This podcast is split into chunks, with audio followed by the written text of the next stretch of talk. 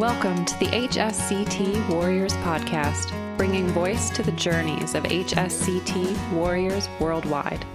I'm Dr. Jen Stansberry Koenig, or Zen Jen, moderator of meaningful conversations and convener of community.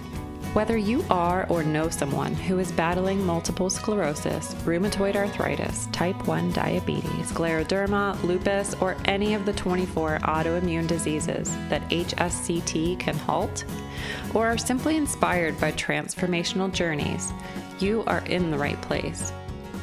As we continue to grow the HSCT warrior community, illuminate the invisibilities of autoimmune disease, recognize the possibilities of a future free from disease progression, connect through our shared experiences, and advocate for an inclusive society. We are glad you've joined us. So, welcome. I'm so excited to be talking with Brooke Slick today.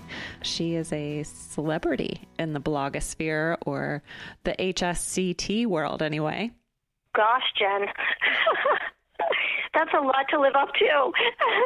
well, we just appreciate you being such a resource for those of us seeking answers. And I'm just so grateful that you agreed to participate in today's podcast.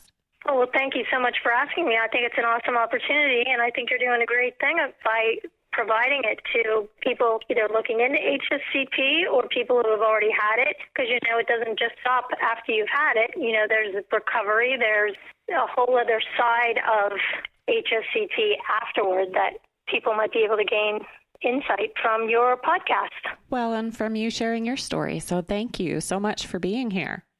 Absolutely. So, when did you receive HSCT? In May of 2013 in Moscow, Russia. Moscow, Russia. So, tell us more about how you came to find out about HSCT, particularly going to Russia. Uh, I found out just accidentally, coincidentally, I always say to myself, or was it really a coincidence, um, that I, I was just scrolling through Facebook one day and I saw a post from a woman that said, Amy goes ninja on MS. Wow. And I'm like, what? And I clicked on it. And it was as simple as that. And I start reading about this woman, and she's from Texas, and she, she writes so eloquently. And um, she really seemed to have her, you know, her act together, and she had really looked into it. And I'm like reading, reading, reading. Well, then I started reading, you know, the science behind uh, this treatment, hematopoietic stem cell transplant, mm-hmm. HSCT. And uh, the more I read, I was like, oh my God, this makes complete sense to right. me. Right. Um, and I honestly, I had seen I think it was maybe five years before, I had seen Dr. Burt on, I don't know, uh, one of the major news stations doing an interview of a younger boy. I want to say he was in his teens who had had HSCT. At the time, I didn't recognize it as HSCT or hematopoietic, whatever. This was a kid who had chemo for his MS, and now his MS is gone. Wow. And that sunk into my head. I was like, wait a minute, I think this is the treatment that that, that I saw so many years before. Um, because I, I caught Amy's, caught up with Amy in 2012, which is when she had her HSCT in Moscow. She was the first American and the second international patient to have HSCT in Moscow. Wow. Um, yeah, and her blog was the most incredible resource. She blogged every single day, no matter what, which was awesome. You really got to see inside you know the day to day of the treatment sure. you know from the placement of your cath lines to the blood work following her through her entire treatment, contacting her while she was still in Moscow. She, I think she spoke to Dr. Fedorenko about the fact that I was interested. She supplied me with his uh, email address. I sent them all the information, and within a month, I was I was accepted. It was in December of 2012. I was accepted for April, late April of 2013. Goodness. So Simple as that. And it was all because of her sharing. So, of course, I wanted to do the same thing, and it was still new. Just HSCT in general was right. was not. It was you know this tiny little thing. I think on the main you know, the main HSCT forum on Facebook. I want to say I was like member 200 and something. Probably, Well, you know, yeah. Now it's like in the tens of thousands. So, yeah. So I did the same by sharing mine, and it was an easy way for me to communicate with all my family and friends at home as well.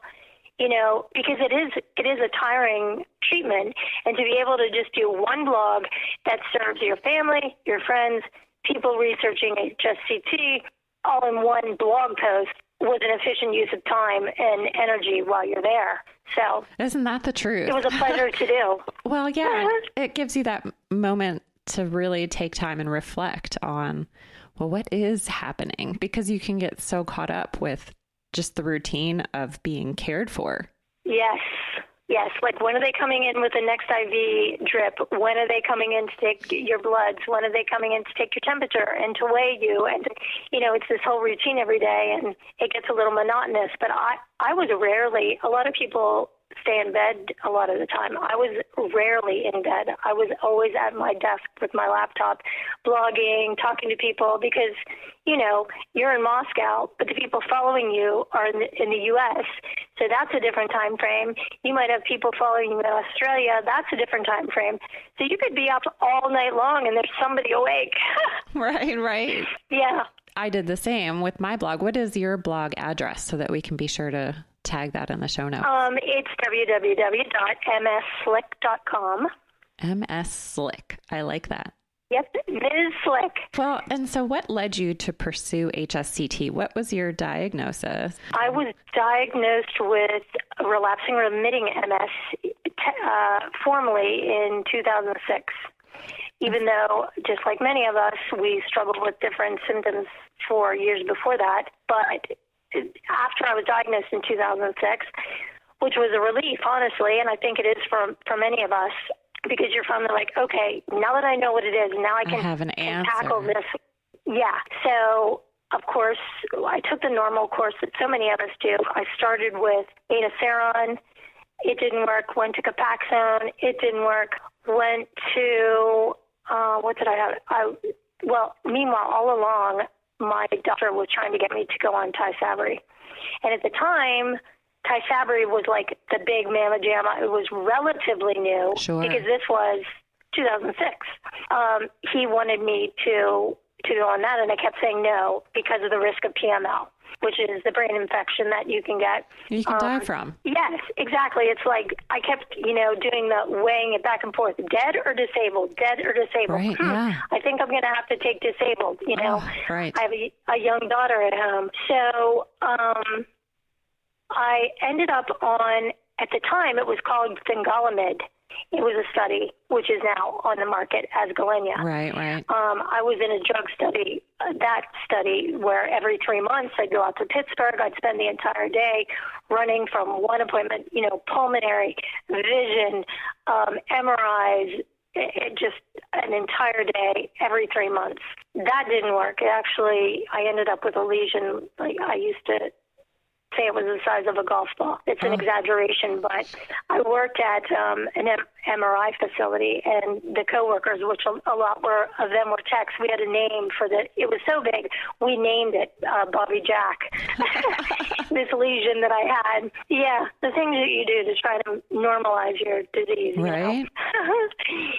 But um, that failed, so I'm off of that. And of course, there's my doctor waiting. Okay, you're gonna gonna try the Tysabri now.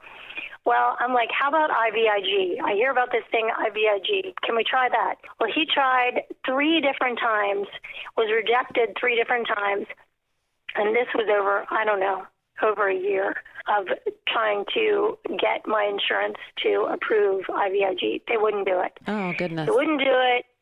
And I really, I didn't want to, but I really didn't want to take Tysabri. Well, then I was like, okay, I'm out of options here. I'm going to have to do something. And of course, my uh, symptoms were getting worse slowly but surely. And instead of having a relapse and then regaining everything, I, you know, within a certain amount of time, I was having symptoms and the symptoms weren't getting better. So was, I was kind of transitioning into that, you know, moving towards secondary progressive. Yeah. How did that feel? Um, I don't ask me why. I never, I never really. Now, meanwhile, I was working full time the whole time. Of so course. I, I, I was kept distracted by work. I'm a workaholic. I love work, and it it was almost like therapy for me because you kind of get to escape into your work and not think about the fact that you can't feel this, you can't do this, you can't, you know, it kind of distracts from that. Um, I never got to the point. I've always had this knowing that there was something else. And I used to say it to my husband. He he kept saying, "Well, what? What do you think it is?" And I'm like, "I don't know what it is. There's something else out there." And it wasn't Tysabri this was even after Tysabri. Um, but I took the Tysabri, and the thing was, as you know, if you you have to be tested to see if you're JC virus negative or positive. Right.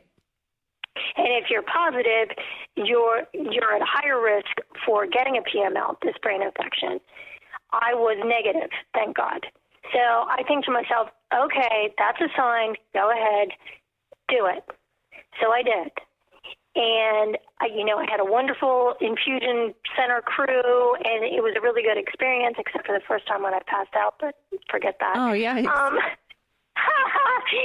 but um, like so many people who take Tysabri, they feel incredible right after they get their infusion, and then by the end of the month, when it's time to get their next infusion, they feel like hell they, they just want to die. They can't wait to get their next infusion to feel better again.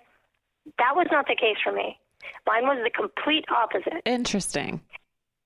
I would get my infusion and feel like death for three weeks. Yeah, yeah. In that last week, before I'm about to get my next infusion, I would finally start feeling like myself again. Like, oh, thank God, I feel so good. I don't have this symptom. I don't have that symptom. I don't, you know, and I don't even mean MS symptom. This was actually some worsening of some MS symptoms and just feeling like uh, kind of like out of body type thing, just like not myself. So then I go back and get the next one, and it, it in my MRIs showed stability. My symptomatically, I was on a downhill slide. And as we all know now, MRIs and symptoms don't always match up. Correct. Don't always correlate. That's just the way it is because there's activity that can't be seen on MRI, blah, blah, blah, blah, blah. right. Well, that was my case. So I finally decided to get off Tysabri. And that was the year that I found Amy Peterson. And it was also the year that after two years of my neurologist saying you really need to go on disability, you should really consider at least short-term disability. Well, that was like not going to happen because working was like my lifeline. Like that's what I do. That's who I am. That's yeah, that's how know. you distract yourself from the disease, like you said. Yes, it's like I can't, I can't do that. That would be like being retired. You know, I was only 48, 47 I'm like, no. Um, but it, it did. The, the Tysabri failed. I decided I was going to go on short term disability, take physical therapy. I took physical therapy for three weeks. I'm thinking, okay, let's see what I can do, you know, physically, forget the drugs. And in the meantime, I found Amy Peterson and started following her. The physical therapy, of course, only worked to a certain degree, and it certainly didn't stop the progression of my MS it made me a little stronger, gave, gave me some more core strength so I could accommodate the avalanche of symptoms that were to come. But of course, it didn't halt the disease. So tell us about so, that avalanche. Like, what were these symptoms that were progressively getting worse? For me, foot drop. Foot drop and MS hug. Oh my God, I suffered from MS mm-hmm. hug for I think three years before my transplant. Yikes. And this wasn't sporadic MS hug. This was 24 7 MS hug. It was just better or worse on certain days, but it was always there. That's tough. Have you ever had it? Oh, yeah, definitely. I always used to say that it was like having a really strong little monkey jump on the back of you and wrap its arms around you and just keep squeezing tighter and tighter and tighter. Didn't matter if you were walking or sitting or, you know, and it just wouldn't let up. And the only way that it would let up a little is if you relax, but you can't relax because they're squeezing you. it's just brutal. It's awful, awful yeah, feeling. brutal. Ugh. So I haven't had that. I've only had that since transplant when I come down with something, when my body's fighting something, which we all know when you get an infection of any kind, um, it can all, all of your symptoms can come flickering back or roaring back or um, but to not have that and then when you do get sick and you do start to feel symptoms start to arise, you remember just how bad you were. Mm, it's, it's right. almost kind of a nice little reminder of how far you've come. Well, yeah, in six years. So, yeah. Tell us, what has recovery been like for you? Recovery for me, I was about a six when I had my transplant, which I, at that point, the biggest symptom for me is foot drop. Foot drop ruins my life. yeah. And um, I, I still, I do still have it to a certain degree, but the difference between then foot drop and now foot drop is before I literally, it was to the point where I had to drag my leg forward, and I would have to hike my hip up so it would clear the floor hiking, hiking with every single step. So of course my hips were all out of alignment. Sure. all kinds of pain and ridiculousness.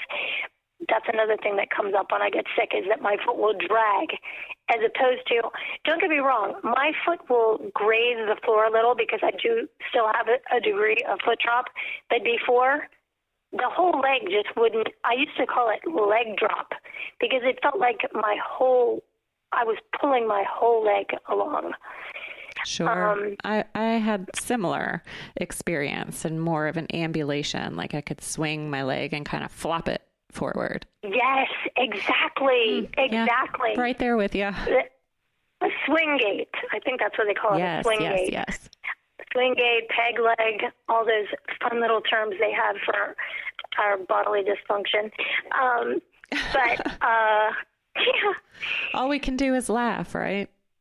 Yes, yes. And you know, it's easier for us to laugh now because our progression has been stopped. Absolutely. But I think that's that's kind of one thing that I think is important for people to know, especially people who are now in recovery. I, I hope people don't go, and this was one of the biggest gifts that I gave to myself before I went into treatment, is to whatever I got is what I got back in the way of reversal or no reversal to just go in with the main goal of halting the disease. Absolutely. To get rid of that dark cloud. That was the best gift I gave to myself through recovery, through the treatment, through everything is what I got is what I got as long as it halted the disease, which it did. And I think as much as people, yes, we're all going to have this tiny little niggling of, oh, if only I could have this back, if only I could, have, you know, or gosh, if I could get any, you know, reversal of symptom, which one would it be? Well, of course, for me, it was like, it was foot drop for sure. Because foot drop adds to imbalance. You know, it's not that you're just off balance because you have MS. It's because your feet aren't functioning properly, which don't allow you to balance correctly. So if the foot drop was gone, my balance would, would be better. My balance is, I don't know, 50 to 60% better than it used to be, but it's not 100%. But I'll take it. Right, exactly. I'll take it. Right. I'm walking. I'm standing. I'm walking. I'm not running. I'm not skipping. I'm not jumping. Well, I never did that before anyway, and that's the other thing. So many people are like, well, I can't do this anymore. I can't do that anymore. Well, did you really do that that much before? Is it just that that's something you can't do anymore. You know, it's, I can't do a handspring anymore. right. and even if I didn't have MS at 55, I just can't do it. Right, um, right. Well, yeah, it's a good perspective, right? Keep it all in perspective. Yes, yes. But no, my the, the recovery, I did seven months, six or seven months of uh, three days a week physical therapy. Um, and that was that was a gift. That was incredible because your body has been working incorrectly, posture, gait, all of that for so long. You really have to rewire your muscul- musculoskeletal body. Yes. I mean, it all has to be moved back into, and it's painful. Some of it can be very painful because, but it makes sense. It was painful when you're when my legs started when I started getting foot drop and I had to swing the leg. You know, my upper thigh muscles were always sore. So trying to get that all back into alignment is is a is a job. Well, That's yeah, got to be done. Right, but our muscles and our the fascia holding the muscles develop memories. Yes. And Uh-huh. those memories really want us to be in our old holding patterns, right? Because it's Yes. easier for those muscles. And Yes. and we're saying, but no, no. We don't have to be that way anymore. I know. That's I know. the way of disease and we are free from disease. So, let's move forward in life and and form new holding patterns. Yes, that's that's an excellent way to put it. Well, it's it's my new learning as I I'm now involved with yoga teacher training and we just spent all weekend learning about the fascia and, and muscle memory and how our body should be moving, right? And how to support our body in those movements. Yoga. I never did yoga before transplant, and I just two years ago, two years ago, two or three years ago, embraced yoga, and it is the best, best thing. Oh my God! It really, like, really is. it's addictive. It feels so good. It's oh, it's incredible. I highly recommend it for anybody in recovery. Indeed. Indeed. Agreed. So I'm curious, why was it important for you to participate in today's podcast? Well, as always, the same with the blog. The more years hear about HSCT, the better off we are because, Indeed. you know, at this point, we cannot rely on the medical community to be shouting from the mountaintops about HSCT, and they're not going to until it's FDA approved. It's as simple as that. That's the way it is in America. You know, they're not going to, for the same reason that they weren't shouting from the mountaintops about Gilenya before it was FDA approved, Right. it was only in trials. They can't sell it until it's FDA approved. So that leaves it up to us in our grassroots effort to spread the word. And honestly, even in the last years, seven years, the sharing of it is so impressive by so many people from all the different facilities Russia, Chicago, Mexico, whether it's a blog, whether it's their own private Facebook group. The sharing is stellar. And I, I absolutely love it. It's an amazing community to be a part of. Isn't it cool? It's just So, so it's cool. So cool. Yeah. Well, and you were one of the leaders of that movement, right? Oh, Amy Peterson was the leader. She'll never say that. She's so humble. But for me, she was the inspiration for me to blog. And it, I had no idea. Honestly, I came back from from Moscow, and people, I had people even say to me, "Oh, I really miss every morning. I used to get up and have my coffee and my breakfast and read your blog. Oh, wow. I really miss doing that." I'm thinking, really? Well, I mean, so do you keep up with the blog or has it kind of ended? It it hasn't ended. It's definitely petered out. I'm I've been revisiting it in the last year, um, just so people can see what. Like last year, I took a trip to New York City and I shared what that was like um, from my point of view. Using actually, I took two trekking poles, which was a godsend. I usually only use one. I use a trekking pole because of a cane. I get my I have spasticity in my right hand. I can't hold a typical cane correctly because you kind of have to tilt your hand down. Whereas Right. a trekking pole, I can hold really well. And um, I'm a member of the MS Gym. I don't know if you're familiar with it. It's it's a fantastic online resource. Yes. And um, one of the things that Trevor Wicken, who is the head of the MS Gym, always said was try to use two trekking poles because when you only use one, same thing with a cane, it throws your body out of alignment Indeed. because you're still like favoring one side. And it is so true. I was able to move so much more quickly with two trekking poles. Well, I did it all through New York City. And um, I wanted to share, I took pictures of certain things like steps and um, just different things that anybody else who's, you know, on a weekend trip in New York City would think nothing of. Well, we have to think twice um, before we do this kind of thing. Or- I do because yeah. I'm It's like having interoception, right? Or proprioception, trying to figure Yes. out where you are Yes. in space and how your body needs to move in order to navigate Yes. that space, especially in new environments. how crowded is it? How, you know, what the floors are like, you know, is it cobblestone? Is it cement? Is it uneven? Is it, oh yeah, all of that. It's a lot. Everybody else just walks. They're like, oh, I'm going to the Empire State Building. Whereas we're like, I'm going to the Empire State Building. And while I do that, I've got to watch every step I make.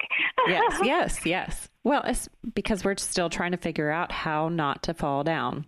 Yes, yes. We're, we're our body's in a constant state of uh, being on guard, fearful of the fall. and, and navigating reality. Yes, just yeah. It. I mean, it's a struggle, but it's all about how you look at the struggle. I feel, you know, for the seven years, I've been um, a member of the Russia Facebook group as well as the other, the main HSCT group, the veteran group.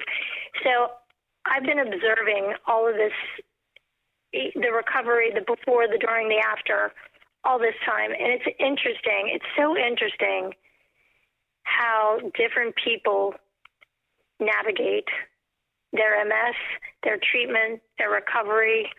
That you know, it's just like night and day. The pers- it's all about the perspective, and it's just very interesting to me to see the different perspectives from different individuals. You know, from the Susie Sunshine to the Debbie Downer. How do you navigate? How do you engage with one or the other without offending or it, don't you think it's interesting? I'm sure you've seen all the oh, groups. yeah. Like you can spot the Debbie Downer from a mile away, especially when they're researching. You always know beforehand, or I do. I can always tell when somebody's going to have trouble during treatment. I can always tell when somebody's going to have trouble during recovery from the very first time that they start engaging on the groups. I, I'm like, oh boy, oh boy, they're going to have a rough haul. I would never say that to them, but I, I do know, you know, just typically you need to go into this eh, with a good attitude. if you go Oh, into yeah. it doubting it, that's, I mean, your mind is a powerful thing. So powerful. Even the nurses complimented my positive outlook, right? They noted Yes. that I had such a good attitude the whole time I was there because I just I tried to express gratitude as often as Yes. possible just to have the opportunity at the chance to Yes, stop like how lucky disease. are we? Yes. We're like the luckiest people alive. so so fortunate and so just expressing gratitude and expecting no more just like you right? Like as long as it stops this from getting any worse i can live with this. And you know, you I was looking over the script that you had sent me, not script, the questions that might come up during Right, the interview. And one of them was about it was something about basically what were you what, here it says what doubts and reservations did you have oh we can get there. for your we can get there yeah, yeah, you know, I I really and I know this is crazy, but I really, really did. I had a, a knowing that this is exactly what I was supposed to do. And when I got on that plane to Russia, I felt like I had won a lottery. Like I was going to Russia and I was going to pick up my ticket and I was going to walk back home with it. Thank you very much. So I was as happy as can be. Can you like if you were flying to Russia to pick up a million dollars, wouldn't you be kind of happy about that? absolutely I was thrilled. Like, I, and the whole time I was there, I'm like, oh yeah, I'm here. Uh huh. right well yeah you have to keep up with that positive mindset yeah. I wasn't there. I wasn't there and saying, "Oh, I am so mad that I have to get this done. I can't believe this has happened to me. I can't." And trust me, and you know it. Those people are out there. Oh, they- oh they're yeah disgruntled. They're disgruntled, and I understand. MS is a pain. MS is mean and unpredictable, and it doesn't give a damn what you got on going or what your plan was or how much you know if you just had a kid doesn't care you know that you were going to go on vacation just doesn't care i can see where you can get mad but you just got to tackle it you just got to tackle it and keep keep moving Right, because otherwise that negative disease does take over. Yeah. Like, what's the other choice? Just continue being miserable and knowing that you're not going to get anything out of it? No. Yeah, no, I, I always said I was never going to lay down with the disease. Yeah. Well, I was diagnosed the day before I found out I was pregnant. So I had also another. What? Yeah, I had a You, really. you were?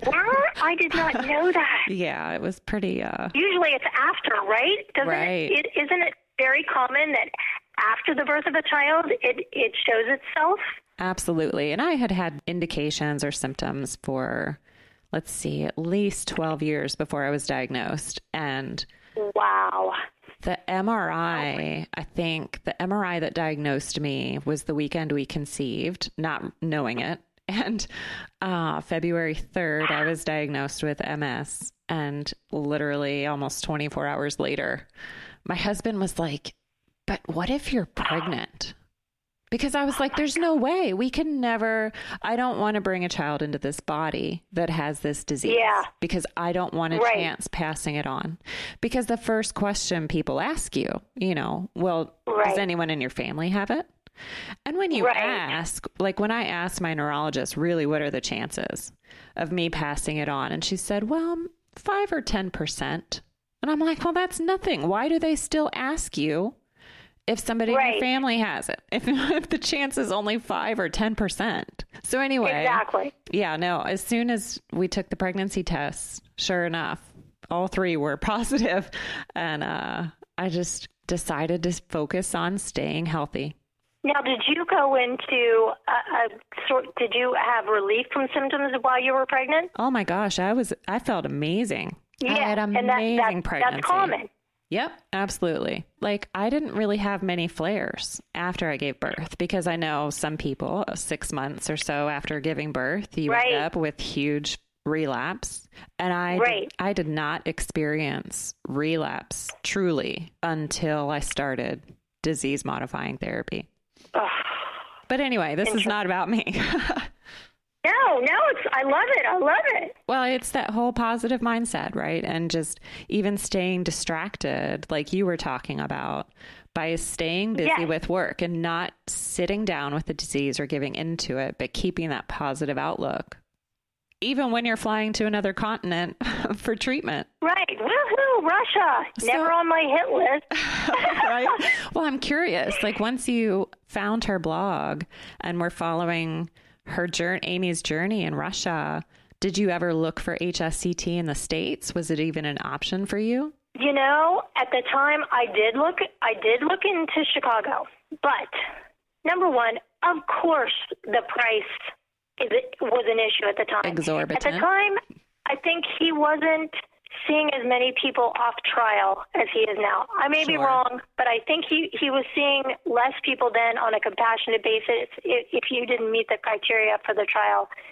Which I completely understand. You have to pick the cream of the crop of the worst or the cream of the crop of MS in order for your results to have the best results. Well, part of that is just adhering to the NIH protocol, right? So it's not even Yes. choosing the candidate that will make your study outcomes look the way you want them to. It's more so how can we select the patients who fit the exact protocol qualifications. Yes. Yes. Yes. So it's not even Dr. Burt being subjective. It's very much him Right. being objective of who meets the protocol guidelines. Yeah. And I would not likely not have. It would have been a struggle, but I would have had to do some arm twisting likely for him to treat me. Sure, now, sure. Did I apply? No, I did not. But I think personally, I think the main reason I had my after reading Amy's blog, which was like a novel, like every every day I was waking up and reading her stuff as well. Right. Um, I, I was already in love with Russia. Like I was in love with the doctors and the nurses and the procedure and the the whole aura of the place. I really wanted to go there. That's amazing. So I didn't even. Plus, I knew th- how quickly I could get in, and it was a fraction of the money. You know, it was fifty thousand instead of two hundred thousand at the time, or and that was just the treatment. I, don't- I don't. I I personally now, and this is just my own This is when I was comparing at the time. I did not like the idea that you were in and out of the hospital in Chicago. In Russia, you check in, you're there in the hospital the whole time, and then you check out. That was appealing to me. One of the reasons was because of I was afraid of disease control. The other one was Sure. my mobility. My mobility sucked. Right. Like I couldn't be I couldn't be in and out and or like so many people go and they're sightseeing here and there, which I did do. We stayed for an extra week afterward when I had more time and, you know, was hepped up on uh All the steroids. steroids, right? it's like woohoo, I'll sightsee. right. Um, but that just appealed to me more. But that was not the deciding factor. That was not a deciding factor at all. I was already in love with what was waiting for me in Moscow. I was 100%. I, I already knew in my heart of hearts that's where I wanted to go. So Chicago wasn't even. Forget about the fact that I very likely would not have qualified and the money. I wanted to go to Russia. That's such a great And- commitment, right? And it's so important to feel good about where you're going. Yes, and they they over delivered on all the things that I had fallen in love with in Amy's blog. You know, that the degree of care that you receive there, and just the overall feeling from because they do. It's a different culture. It really is, and at least medically, you know, their their nurses they do things old school. Like they, they do their IVs old school. You know, just little basic things are old school, but you better believe they do it probably better than anyone. You know, they Oh, are yeah. meticulous, absolutely meticulous, and they really take great pride in what they're doing. You can just feel it when they come in the room. It's like this is their duty. And they it's not like you know a military type duty. It's like a mission. It's they really take great pride in their work and you could feel it. And the compassion oh my gosh you know compassion is international. Like it it knows no borders. And It's uh, a humanity thing. yeah, they knew. You could tell just by the look in their eyes. You're away from your family, what you've gone through, what you, you know, that you're missing your family. That they were very comforting. They just incredible. Dr. Fedorenko, forget about it. He is an angel on earth. Yeah. So I was happy with Moscow. Well, it sounds like it. So you mentioned Yep. the great compassion and care that you received. How did the nurses did they tune into the idea that you were blogging every day and that maybe you were missing home? Was there what was the cost to other people in your life for you to be on another continent for so long?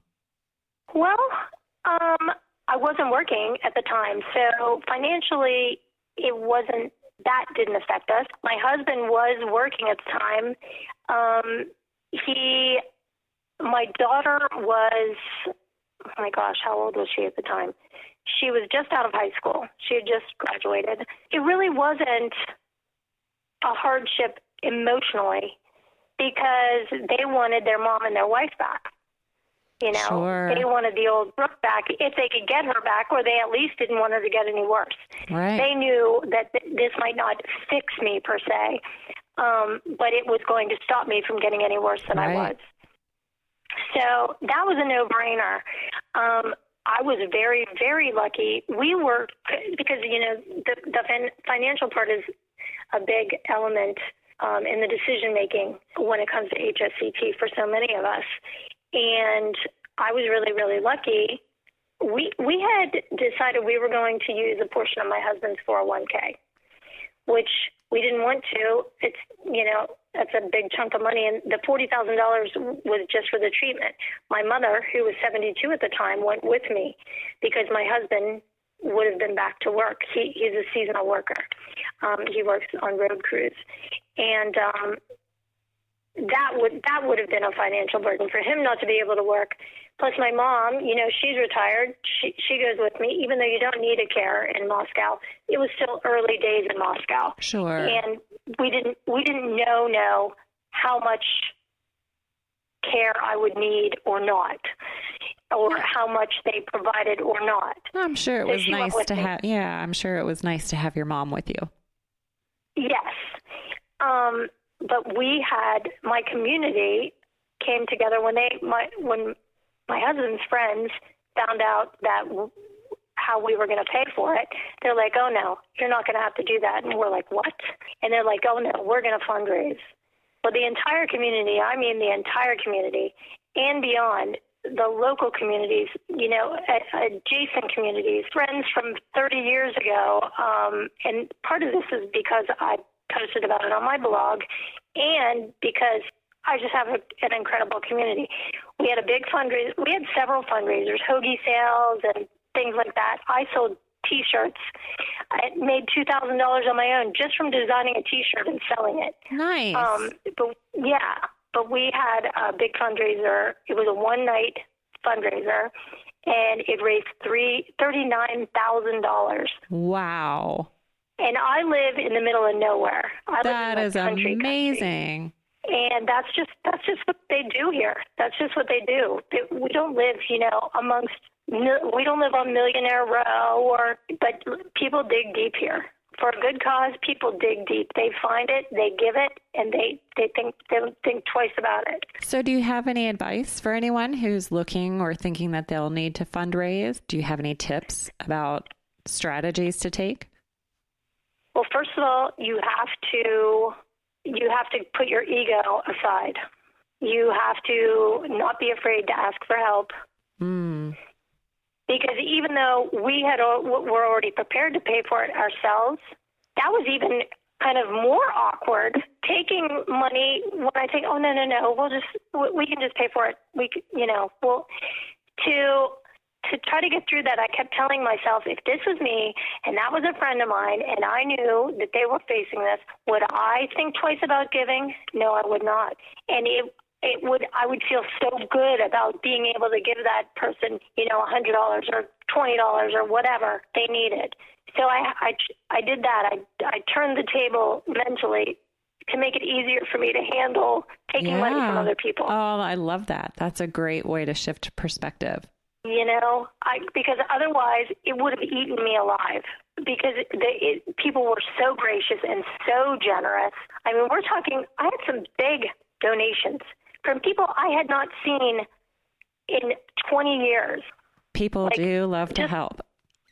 Oh my gosh. So i did. I tried to turn it around and that's what got me through. Believe it or not even like i said me myself who I had so much fatigue at the time. My mobility sucked. Um, but I was able to de- design a simple T-shirt, call up the you know local printer, have them printed. Oh, yeah, here's some advice. You know, people sell T-shirts. Everybody wants to sell their HSCT T-shirt, but they'll sell them for like twenty-five bucks. I sold mine for ten dollars. Mm. I paid I paid five dollars for them, so I made five dollars a shirt. Nice. People try to up their profit margin too much. Yeah, well, and that's right. And then they don't sell. Yes, yeah, sell more for less. There you go. Yeah. So, yeah. Well, thank you. And thanks for sharing your journey on your blog. Um, I think your writing has also taken another turn lately, right? Yes, it has. Tell us how you've been spending your time. I have been writing a book. After my trip to New York last year, um, I I looked around and I was one of the few people out there with a with a cane or a walker. Uh, like I didn't see any of those people. It's like they were hiding. Yes. And I'm thinking, wait a minute, you guys, I'm still disabled. I'm walking with two trekking poles. Like, look, I'm limping all over the place and I am tearing this place up. I was all over that city yeah, I used cabs a lot, but once I got to where I was going, I was walking. Right. I was to all the parks. I was walking through Soho like a boss, you know, nice. and loving every minute. And I think I'm thinking to myself, where are all the disabled people? Like, where? When I say disabled, I don't mean. I mean, where are all the people with canes? Where are the people with walkers? Where are the? They, they weren't. They weren't out in a city of tens of millions of people. And I think a lot of it has to do with fear. Uh, people were so accommodating. But anyway, it inspired me to it inspired me to share with people that I think that the biggest reason we're not living our best life with MS slash disability, especially when it comes to mobility, is because of fear. And the way that we, we we're so programmed after a, certain amount of time that we can't do this anymore, we can't do that anymore. No, I'd rather not. I'll just stay home. You go without me. Um, and I, I did it, and it was the most freeing thing. It completely changed. Not that I was, I, I was never somebody to sit at home anyway, but you do. You know, you'll you'll turn things down because you think, oh God, there'll probably be X amount of steps or so far walking, blah blah blah. But I want people to. Plus, the other thing is, I'm pretty positive all the time when it comes to. I always find the bright side to something. Sure, sounds like it. I I want people to think differently about their disability. I want people to free themselves from their own thoughts. So I'm working on a book. It's called "Does This Cane Make My Butt Look Big?" Love it. The subtitle, the subtitle right now. I'm going. I'm wavering on the subtitle. Um, the subtitle was, was originally 27 Thought Hacks for Tackling uh, Vanity, Self Worth, and uh, Disability. Vanity, self worth, and disability in a woman's world. It's it's for women. It doesn't mean that men can't get something from it because there'll be things in there about you know intimacy and partners and things like that. But sure. Everything it, it's about 27 different areas, pain points you know, obstacles that we mentally face when living with disability and how to look at each of those differently. And I've been sharing here and there. I've been sharing with people that I know are my target market, um, and it seems to resonate with a lot of them. And I'm looking forward to doing that. I mean, I'm not trying to change the world, but if I can change I don't care if I, you know, I know it's so cliche, but if I can change one person's mind about it and they can change another person's mind about it, and hopefully there'll be a ripple effect, I just want people, you know, people might think, oh, she's so happy. She might, must not be as, that disabled. Trust me, mm-hmm. I am. Right, right. Yeah, but it's easier to stay on the sunny side. Yeah, it's just you have to just do it. Even if you don't want to do it, whatever the thing is, try it just once. Just, I mean, I hadn't been. I lived in New York City for ten years. I hadn't been back for 20, almost thirty years. And of course, after I got MS, I'm thinking, oh my God, when am I ever going to be able to do that? Well, Dr. Fedorenko's assistant, Anastasia, was coming to New York, and she sent me a message. She said, "I'm coming to New York. I'd love to meet you." And I'm like, "Oh my God!" Well, I had never wow, met her. Oh, yeah. Well, I was like, "Okay, Brooke, this is this is your time. You've got to do it." and I ended up meeting up with a stem cell sister from Moscow, Snezhana, and Anastasia was staying with her, so we all met up in New York, and it just so turns out I had a day to myself because they were going on a photo shoot that I wouldn't have been able to go to. It would have been hot and miserable, and so I spent the entire day going from one end of the city to the other by myself, and it was the most liberating, fantastic adventure ever. And I want everybody else to have that same feeling that I did after, you know, I went to Chelsea Market, which is a madhouse, by myself, went all over the place, had lunch, looked in shops. You know, I want people to have that feeling. So, Thank just you. like Selma Blair, oh my gosh. Amazing. Her walking on that red carpet or whatever carpet, the Vanity Fair carpet, in that dress with that cane and standing there and posing that feeling that she had when she was standing there, I want everyone to have the balls that she did to do that. Yeah, it, it's such a brave thing, right? to be in the face, in the limelight like that, and in the spotlight yes. like that. So that's that's what I that's what I want for people. I want them to have the guts to just do it.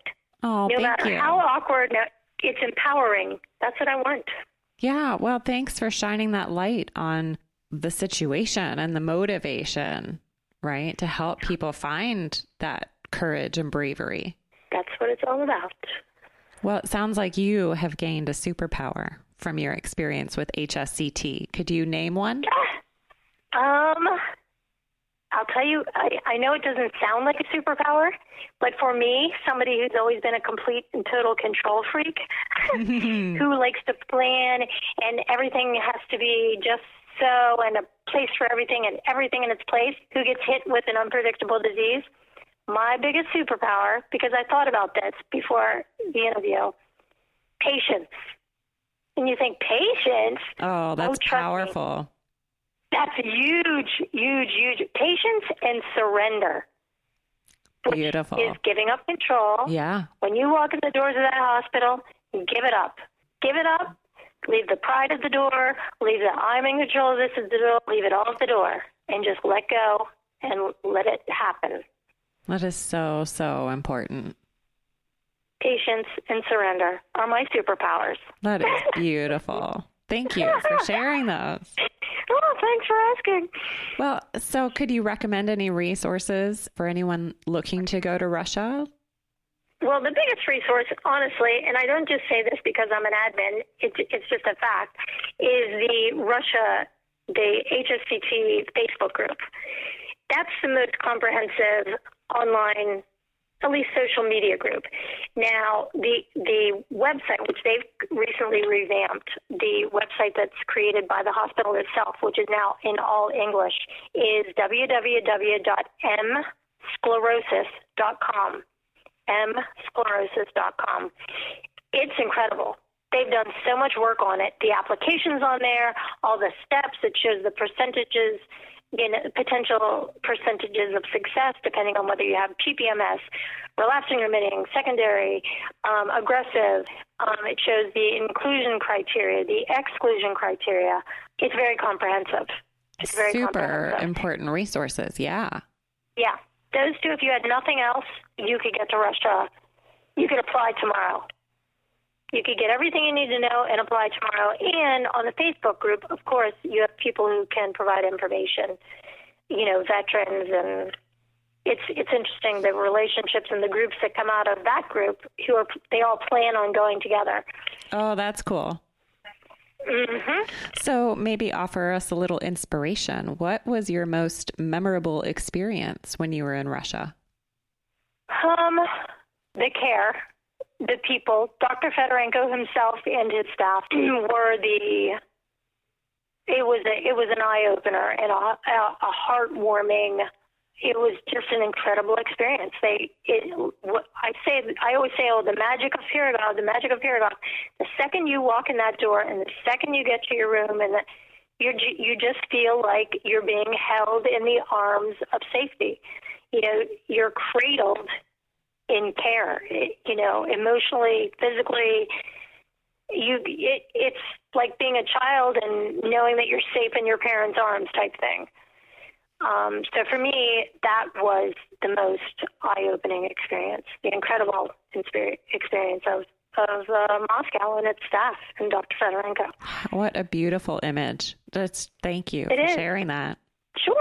So, what are you grateful for? Is there anything that you're grateful for about your experience that has gone unspoken?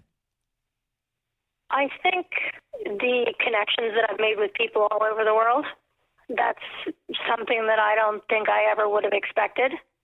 You know, I here I am. I'm just following this Texan, you know, and I went with. Uh, I was there at the same time with my friends Tammy and Jeff, um, who Jeff at the time was from Hawaii and Tammy is from the state of Washington, you know, but we're, we're still three Americans, you know, going to Moscow.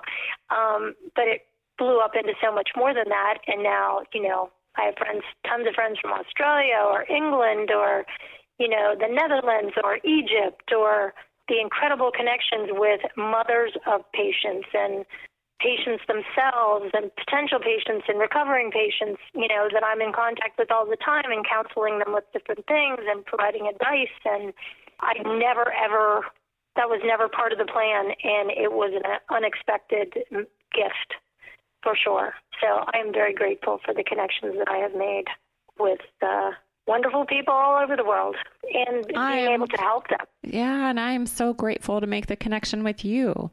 Oh, you yeah. are you are a gift. Thank you for listening yeah. and for supporting the cause and for being a resource for others out there, either seeking Always. treatment in Russia or um, just being a part of the community online. Is it's such a valuable thing to know you and connect with you, and just for you to share your story here on the podcast. Thank you. Well, thanks so much for having me. You have a great day. Take thanks care. Thanks so much. Bye. Bye bye.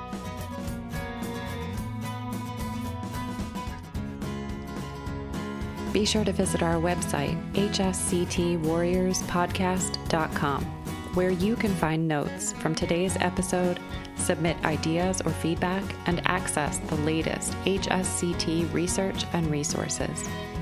Special thanks to musical genius Bill Alitzhauser for sharing his superpowers to create the soundtrack, edit, and produce the audio to make this podcast possible. You can find us both when you subscribe on SoundCloud, iTunes, or wherever you find your podcasts. Take a moment to leave a review because your feedback will help to develop even better episodes, and your ratings will help other people find the show.